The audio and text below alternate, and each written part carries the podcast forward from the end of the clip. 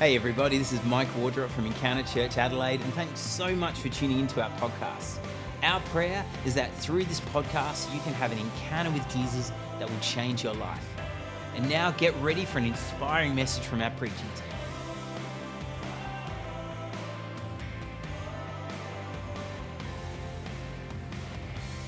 God loves vitality and intimacy, and my subject is intimacy through prayer. It's a reasonably difficult subject because although Michael and Jenny say that I'm fairly intimate in my relationship with God, I don't really, I mean, I'd like to be more intimate. I'll just leave it at that, okay? God's vitality and intimacy is around this congregation at this time, and you're a Christianly lucky group of people here this afternoon. That's my first point. It's not even my first point, it's my introduction. Now, when you, when you look at the whole thing of, of um, uh, intimacy, uh, you've always got to start off with your relationship with, with God through Christ. You can't have intimacy until you actually have a relationship with God through Jesus. Jesus said, The kingdom of God is within you.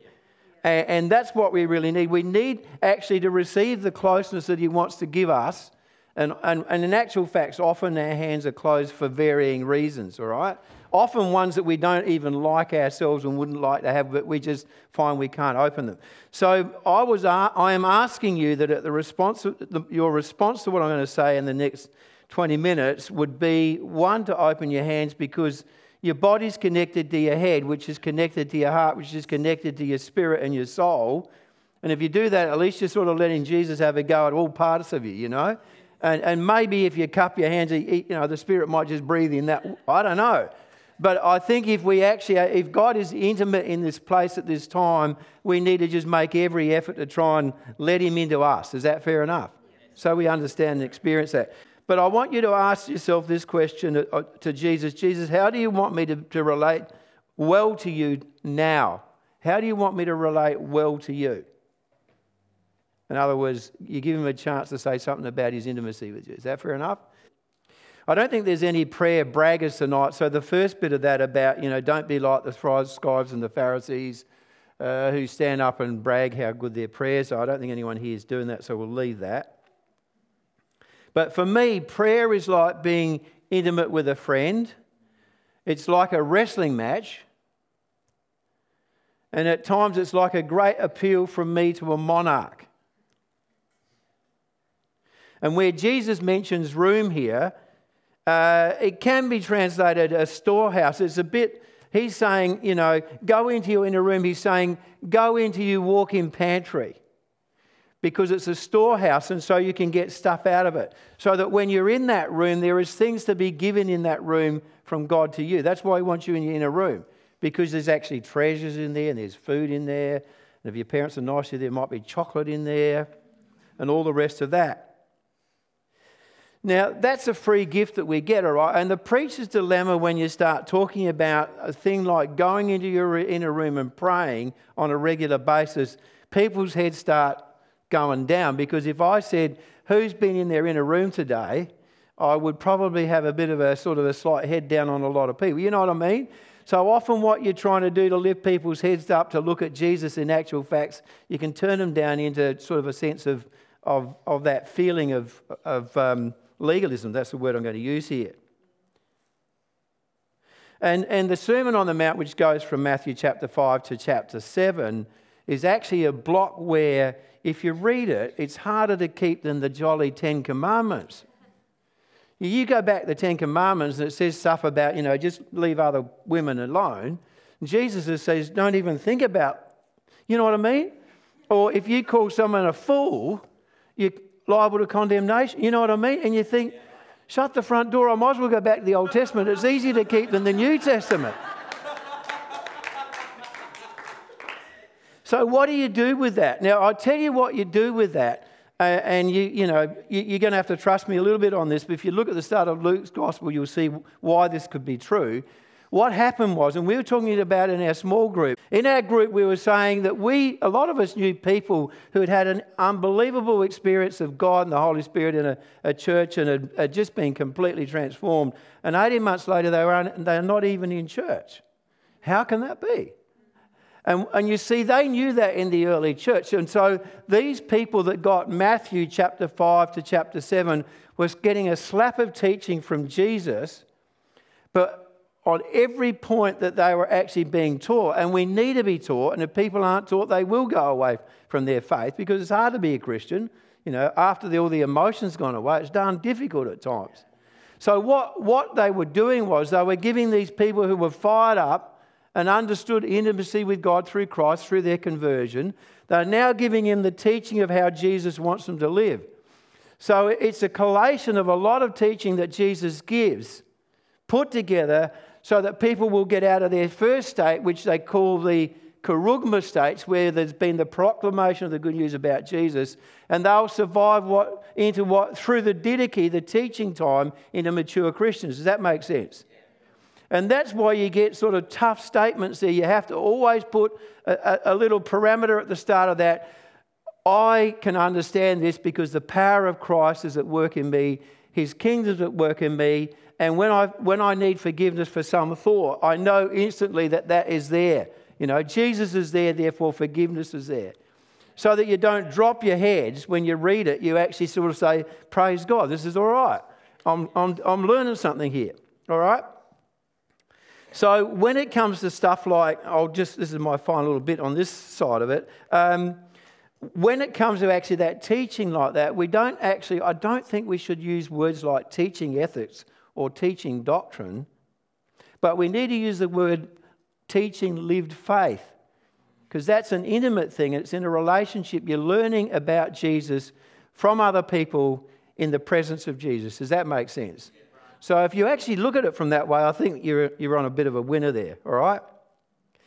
Now, I've got a book here, um, and it's my, it's my diary for this year. Right? I go to the cheapest place I possibly can and I get the cheapest book I possibly can where you've got a page per day so that you know how close you are to the actual date that you're supposed to be on. And then I've got a thing I've ripped out, a uh, photocopied out of something else. I've read the Bible every year for over 40 years, all right? So I've done that partly because I'm pretty slow at learning, all right? Um, and two, because you think if you're going to be a pastor, if I don't read the jolly good book, who's going to, you know? So I've done it for that reason. But I, I, will say, and this is sort of a, for you, university, very intelligent people doing ex- experimental works, over 40 plus years of experimentation in this way, I can tell you that there's an ease of intimacy that I've got with Jesus that I wouldn't have had if I'd have gone to my inner room. You know what I mean? So all I'm saying to you is that I'm not going to tell you to go and do it, but what I'm going to say, if you do do it, it's actually worth the effort because there's intimacy that comes out of it. So you're doing it not because I'm saying, go and do it. I could just about make Jeremy do it because he's so small. I could just punch him until he. but I couldn't get Tom wherever Tom is. I've tried and it just doesn't work, all right? So we get called into this stuff. We, we get called into it. We don't actually do it because we're being condemned into it. I follow a method. I turn on a, a music, like the best Christian music I can find, because it actually focuses you. I use a red, a four-color biro for good, bad, and, and, sin, and all the rest of it, because I, I lose my. I thought I start thinking about lunch and all the rest of that. and it keeps me on. Anyway, that's that's sort of a disciplined way of praying. And uh, uh, another, I'll tell you another way that is really about the the intimacy of God and, and the grace of God. Um, it happened when we were actually, uh, I would have, probably about the time I met Michael and Jen, we were in Golden Grove. And I'd had this big argument with a farmer up above Port Wakefield about the Masonic Lodge. Some of you don't probably know about the Masonic Lodge. And this farmer, Morris, his name was, was the Grand Master in Port Wakefield of the Masonic Lodge. And they wanted to have take the normal Sunday morning service and have a wake for a man who had died who belonged to the Masonic Lodge. Now, I, I, gave, uh, I gave Morris uh, all my th- reasons why it was wrong and blah, blah, blah. And he and I got into a fairly an- animated discussion in his kitchen because we were having a finance meeting in the lounge room. This is supper time. And the other minister from Balaclava, who's older and wiser than me, come in and said, Brant, you go out to the other room and, uh, and I'll deal, I'll, I'll deal with, uh, you know, I'll talk to Morris, all right? Anyway, Morris is somebody who didn't hold a grudge, right? So he, he didn't really care. And we got on with all, right with each other. I played footy with his, his son, and, uh, and we left, and his wife was treasurer of the whole show, so she was paying me. I was being nice to her, I can tell you that. Um, anyway, we went through uh, five years up in the Riverland, came back to Port, uh, down here to, to Golden Grove, and someone rings up and says, Oh, Morris is really, really sick in the Modbury Hospital. And I thought, oh, I've got a lot to do, but I suppose I'll go. You know, what else can you do? So I go in there to see Morris, right? And, and he was really crook, right? He had, you know, when you get really crook, you got wires and tubes as well. He was had both wires and tubes, right? And he couldn't talk, he was so crook. So I prayed for him and went home. And uh, somehow or other, someone must have communicated that he wasn't in hospital anymore. And I didn't know whether he was alive or dead. That's the truth, because I just got on and did whatever I was doing. I did my duties in a sense. Anyway, six months uh, later on, someone said, Oh, Morris and Coralie are up in the Kimberleys, they're driving around Australia. So I knew he was alive still, all right? And he gets back down to Adelaide and he, he rings me up and he says, I want to take you out to my favourite restaurant for a meal. I thought, well, this is Morris. He and I have had a bit of an issue or two. I don't really care too much about the prayer I did over him, but I just did a quick one and went. And anyway, so we, we, we catch up for this meal, right? And, and you know, at least come out of this, flat, you know, quick prayers if they work, you know, do get a free meal, all right? Um, he, Morris says to me, he says to me, he says, Brant, when you prayed, God said to me, Take all the tubes and wires out and go home. And he's a tough sort of a guy, right? He's the sort of guy that would do that. So the next morning, he just said to the staff, um, Take all the tubes out, I'm going home. So took, they took all the tubes over and he went home. So what I'm saying is, is that you can get too serious about prayer sometimes. But if you just do it, you, you know, the grace of God and the intimacy of God works into people's lives. So you've got you've got the two sides. You've got the, you know, the inner room where you, you deliberately go that way, and you've got the spontaneous that God just uses anyway. Is that fair enough? And we're all involved with that all the time. Now, um, sort of a bit of a change of direction, I suppose, but there should be a slide up there about an ABC article up behind me. Uh, and it interested me because it, it, when I read it online, it, the, the question at the front was, Where were you before you were conceived? And the answer in this article was nowhere because there was nothing outside of the universe. And it was an article written by a guy called Julian Berengut, who's a theoretical physicist at the University of New South Wales. And he talks about the birth of the universe, and he talks about it being 13 billion plus years ago. Uh, but he goes on a long time about how there was nothing before, there was no time and space before the birth of the universe. Nothing. So you weren't there before you were born. That's what he was saying, right? Nothing at all. Then he goes about the birth of the universe and how it all began and how it, how it sort of slowly grew. And he talks about uh, eventually about something that I've actually done. I've sort of, I'm not a researchy person at all, but they've actually, and Einstein actually was the guy. You know who Einstein is? Most of you? Theory of what is it? Relativity? Anyway, he, he said that if, if you could measure things, um, radio waves or, or uh, electronic waves, you should be able to get back to about 350,000 years after the birth of the universe from a Big Bang. And in the last few years, they've done it. Did you know that? Einstein said you couldn't do it. So there's a bit of truth in what's going on here, right?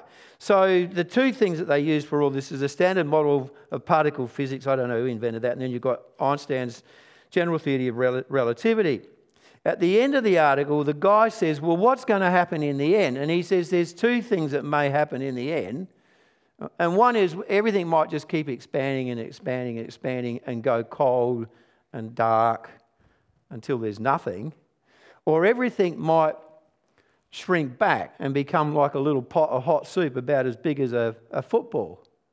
But we know, if you read right through to the last two chapters, chapters of the good book, that God is going to eventually bring in a literal new heaven and a new earth. So that's where the things really do differ. I mean, I like looking at that stuff. And Julian, this guy, was quite, quite keen to say the whole way through, look, this is all theoretical. This is, all, you know what I mean? So I'm not saying it's fact or anything. But this is what we do know from the good book, and this is the next slide as well, about what really does happen. You got time and space, and time and space uh, starts very small there. Uh, let there be, and things grow and things grow. And by the way, Stephen Hawking uh, it took him a couple of years to tell people after he really believed in the, in the start of the universe that there was a start to the universe to go and to actually go public on it. You know why? Because he knew the Muslims and the Christians and the others that believed in a creation, understanding creation, would come to him and say, "We told you so." And he didn't want to be he didn't want to be poked in the chest in a sense. So that's how time and space starts. And, and, and around time and space, and this is the point about intimacy, is a God who is the Father who loves what He's created, all right? You've got the Son who is there and saves creation, and you've got the Holy Spirit that empowers the world. And so the whole lot is dynamic, and the whole lot has a beginning, and the whole lot has an end. And you can see there, you know, you talk about is there one God or three and all the rest of that. There is the word let us do this stuff, so there is the plural there when everything is created. And some people talk about the divine dance, but I can't dance, so I don't like that idea. And someone has written uh, the divine dance the unending flow of giving and receiving between the Father, the Son, and the Holy Spirit is the pattern of reality, of the, is the pattern of reality, and we're all invited to participate into the rhythms of the new creation. Does that make sense? In other words, there's a dynamic God. Uh, well, I'd, I'd rather put it something like this I think the whole of creation and the creation of us is God having fun within Himself. He just loves it. And He wants to be intimate. So you can get that out of the good book if we look through there from the start to the finish. I think one thing that where Jesus does say in verse 8 here, where he's, uh, Jesus says, Your Father who knows what you need before you ask Him will actually reward you. Now, people say, Well, if He already knows, why do I have to ask? Fair enough question. But if you look at that diagram, he can't help it. God can't help it if he's not moving through time and space because he's outside time and space. So he's got to be in front of us as well as behind us. Now, think about that for a second. So, in a way, he does know all things because he doesn't move through time and space. He created time and space for us so that we could get to know him and be intimate with him. So he does know what we know before asking, but then to ask is really important. Like with Morris Taylor, if I hadn't have gone down and done a pretty quick prayer on him, uh, he would never have heard God's voice. So our prayers are effective. You know what I mean? So you've got to live with the two. In a way, I think, you know, someone was saying about our prayers and God's prayers and getting them answered and whether he understands and knows. They said something like, our, our prayers are like the desires of a two, as a two year old, and God sees like our mum. Does that make sense? Now, um, I want to talk for a second about how do we get into that position where we just sort of feel that we can't, we're not intimate with God. All right? And I think we've got to go back to Genesis and look at Genesis chapter 3, verse 1, because that's where uh, the serpent says, Does God really say you can't eat from that tree? Does he really say that? You know, if you're talking to someone and you're being very, you know, you're trying to get into an intimate conversation and they say, Really? You know what I mean? Put a downer on it, okay? Put a question in your mind, question your sanity, question where you're going, you know what I mean? And that's exactly what the serpent did to Eve in that situation. Did God, is, is God such a jerk as keep you away from a really good tree? You know what I mean? Uh, get you to actually second guess who God is and whether he's really good or not. That's the first thing I want to about. There's, a, there's that mocking that comes with, with the serpent uh, in relation to us as human beings. And we feel that, I think, when we, we actually go to a room to pray. We think, well, is anything going to happen in here? And it's actually the serpent who is mocking us, saying, and mocking God, saying that God and us are not intimate enough to really get something out of this. You know what I mean? So you've got to watch the mocking, all right, firstly. Secondly, there's the lie that comes there in Genesis chapter 3, verse 4, where the serpent says, You won't die. God knows that the moment you eat from the tree, you'll see that what really is going on. Well, it's just a straight lie, you know. Uh, God did say it. And if they did eat, they would die, all right? That's fair enough. I think that's right. And, and, and it, what coming out of the lie is, is, is us saying to us, you know, God knows the moment you, you actually be able to see what's really going. It's the temptation to say, if I do what I really, really want to do, it'll be better than what God's got for me. If I really eat this fruit and know that good and evil, well, then that's better than what God is going to have for me because He's saying, no, don't eat from that tree. And then, of course, once we've eaten, well, then there's a dissociation. There's right from the beginning, there's a dissociation in terms of our ability to, to receive love from God because we basically uh, went that particular way. Thirdly, in this situation, you've got the act of our wills, and the, and the woman took the fruit and ate it. And we get that in Genesis chapter 1. Uh, sorry. Uh, oh, about us doing these three things. God took a huge gamble in creating us, an unbelievable gamble in creating us. Uh, it would have been all right if He had created us like a horse or a, a cat or a chook, but He created us in His own image, all right? And, and that, that was an unbelievably brave thing that God did because once we're made in His image, He's got to give us freedom of will because He's got freedom of will. All right? And, and some people say, you know, when God said to them, don't eat from the tree of, of the knowledge of good and evil, and they saw how good the tree was, why was God doing that? I mean, why did He even set them up in that way? Or why didn't he say, if you eat from that tree, your son and your, one of your sons will kill your other son? It'll cause unbelievable mayhem that'll go on for 5,000 years afterwards. But if he told them that, well, then they wouldn't have actually freely chosen what God spoke to them. They would have done it for cost benefits analysis. I'm not going to do this because it's just going to wreck the world. So, in a sense, God had to sit that tree up and then humanity had the right to choose, because it's made in the image of God, whether they would actually would trust the voice of God or whether we wouldn't. Is that fair enough? And this afternoon, as we sit here, there is an intimate God through his Son who is being intimate with us, and he wants us to trust him.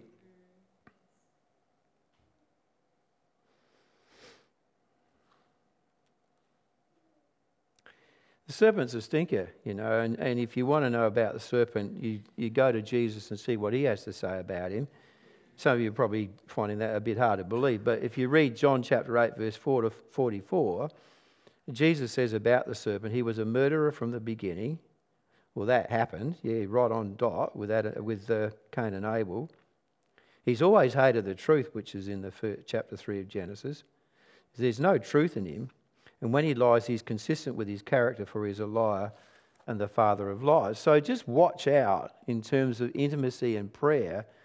Uh, watch out that you don't start listening to the negativity that comes out of that side of things.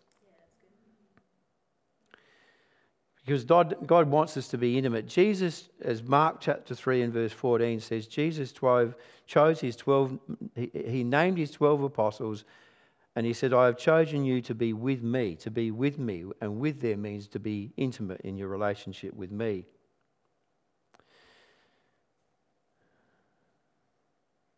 The thing that actually, I think, brings out intimacy is full on laughter. Excuse me, the opposite to actually, um, the, op- the opposite to, uh, of, of that sense of, oh no, I'll say it again where there's, where there's full on laughter like we're having a bit of now, there's always intimacy, right? You can't laugh really with a friend without there being intimacy. And, and, and, as soon as we, you know, Adam and Eve had eaten from the tree, they wrecked that. They didn't want laughter. They didn't want. And so we become hiders. We, we hide from each other. We try and hide from ourselves. And, and God continues to be what He's always been, which is a seeker. And He says, they hid themselves among the tree in the garden, but, but the Lord God called to the man, Where are you? And that's what's going on all the time. God is constantly saying to humanity and to every member of humanity, Where are you? And He's trying to get to each person in, in the best way He can, mainly through His church. So that's why the church has to really be as good as it possibly can in terms of intimacy and knowing Christ.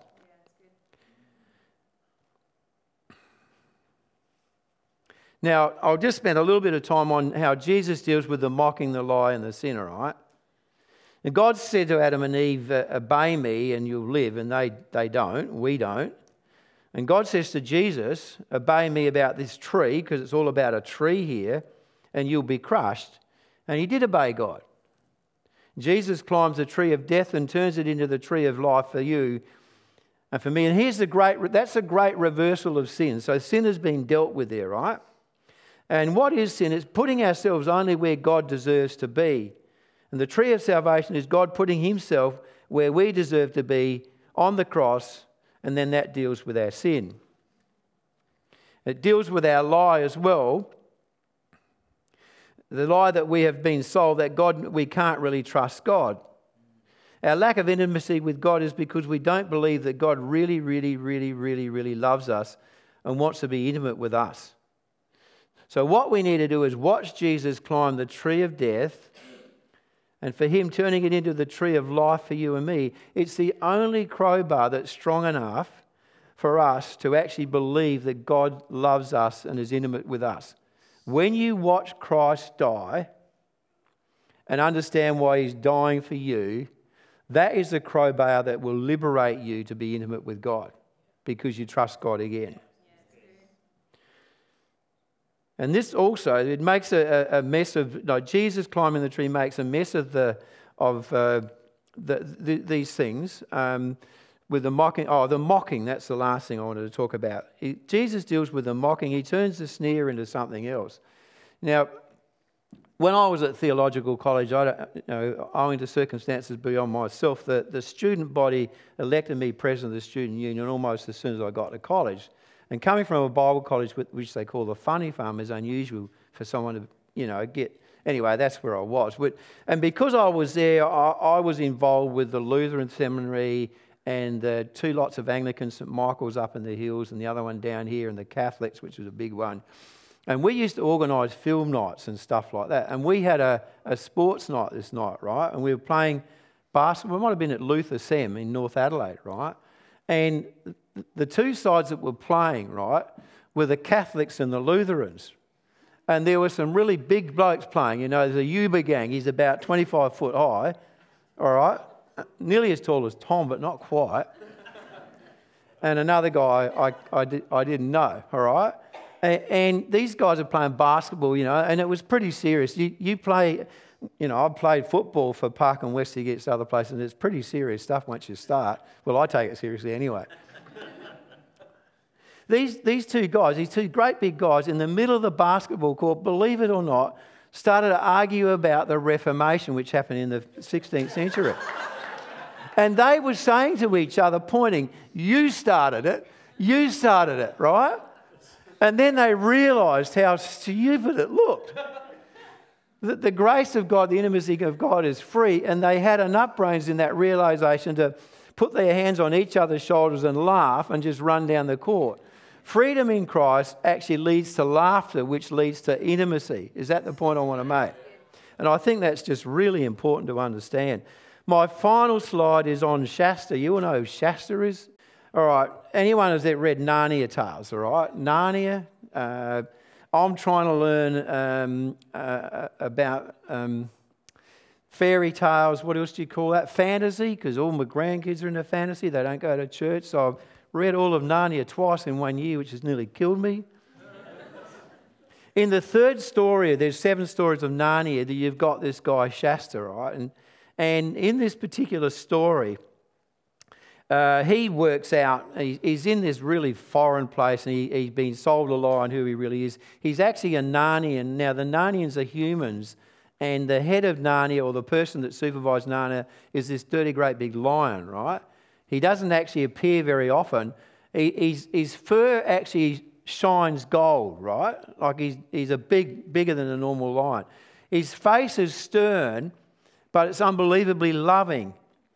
And if, if you actually have reverence for him and he licks you, it's just like being blown over by the Holy Spirit, you know? So young Shasta is on his way from this ugly place. He's been through a place called Tashbaan, Baan, all right, which is a really terrible place to get through. He'd had a friend, he had a talking horse, which you'd have to ask C.S. Lewis about that to work out how horses can talk. He's lost his horse in, in this city, which is a very, very negative city, and he, they had to get through it. They got broken up. And the other lass who's with him, they're both like 12 year old ish kids, right? They both get, the whole lot get broken up. And he's, they all decided they'll meet on the other side of the city. They get out, out on the edge of this desert near these tombs, right? So you can see this little 12 year old boy, and Lewis is a good writer. Here he is. He's got to go all the way to Narnia. He's found out now that this mob are going to attack Narnia and surprise them and take over Aslan, uh, uh, what's his name? Aslan City, right? So he, he's got a huge job in front of him, that little kid, you know, a huge job. And um, Aslan's been around, but he hasn't noticed him. He's turned up as a lion to scare him and his horse and the other horse in the right direction. So he, he doesn't know Aslan all that well. And while he sits there and he waits, he doesn't know what's going to happen. While he sits there and he waits, he's scared. He's got to go across this desert. He's got to do it. He's got to get to, to Narnia. This cat turns up, right? This little cat. It was actually a big cat. And this cat keeps on sitting on his, uh, uh, sort of turning away from him and, and putting his back up against his back, right? And he feels the warmth of this cat, all right? And he feels comforted by that. And when the cat's there, he can sleep and he can feel at peace. So at night, he'll sleep when the cat is actually touching his back. And in the daytime, the cat's not there. Anyway, later on, a long time later on, Aslan says, Well, that was me. I just got myself down to cat size, which he can do, all right? And for us sitting here this afternoon, it's a beautiful thing that Jesus, that Jesus is here with us. And, and whether we actually feel him necessarily or not, there's a few things going on here. One is we're all just kids, you know. And Aslan, Jesus has got a project for each one of us that seems often beyond us. But we can get there, you know. We're all just kids going through life with, with a lion, with Jesus, all right? And, and this afternoon, what I would like us to feel as we put out our hands now is intimacy through the warmth of the fur of a cat or the warmth or the presence of Jesus. Is that fair enough? So, if you don't mind doing that, if you just want to put your hands out, and we'll all go through the agony of having a minute, minute of asking us the question Jesus, how do you want me to be more intimate with you? That's the question you ask now. Jesus, how do you want me to be more intimate with you?